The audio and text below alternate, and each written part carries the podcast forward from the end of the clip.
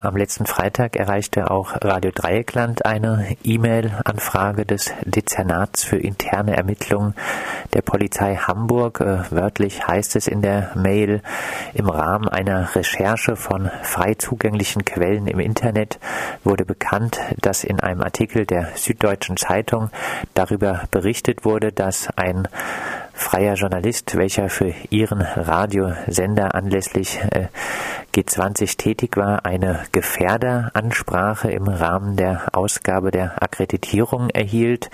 Zur weiteren Prüfung dieses Sachverhaltes wäre eine Kontaktaufnahme mit dem mir namentlich nicht bekannten Journalisten notwendig.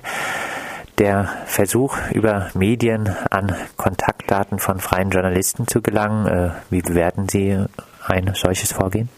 Auch das lehne ich klar ab, so wie eben jede Zusammenarbeit mit den Ermittlungsbehörden im Zusammenhang mit Straftaten, die keine Kapitalverbrechen sind. Also Kapitalverbrechen, das ist nochmal eine andere Liga. Hierbei handelt es sich aber nicht um Kapitalverbrechen, sondern aus meiner Sicht eher den etwas hilflosen Versuch der Hamburger Ermittlungsbehörden, in den Fällen, wo sie sich sehr, sehr weit aus dem Fenster gelehnt haben, was die Beurteilung einer Gefährdungssituation angeht und da zum Teil auch Grenzen überschritten haben und damit die Pressefreiheit eingeschränkt haben. Hier haben wir erneut den sehr hilflosen Versuch, über unsachgemäße Bitten der Zusammenarbeit sich weitere Informationen zu beschaffen.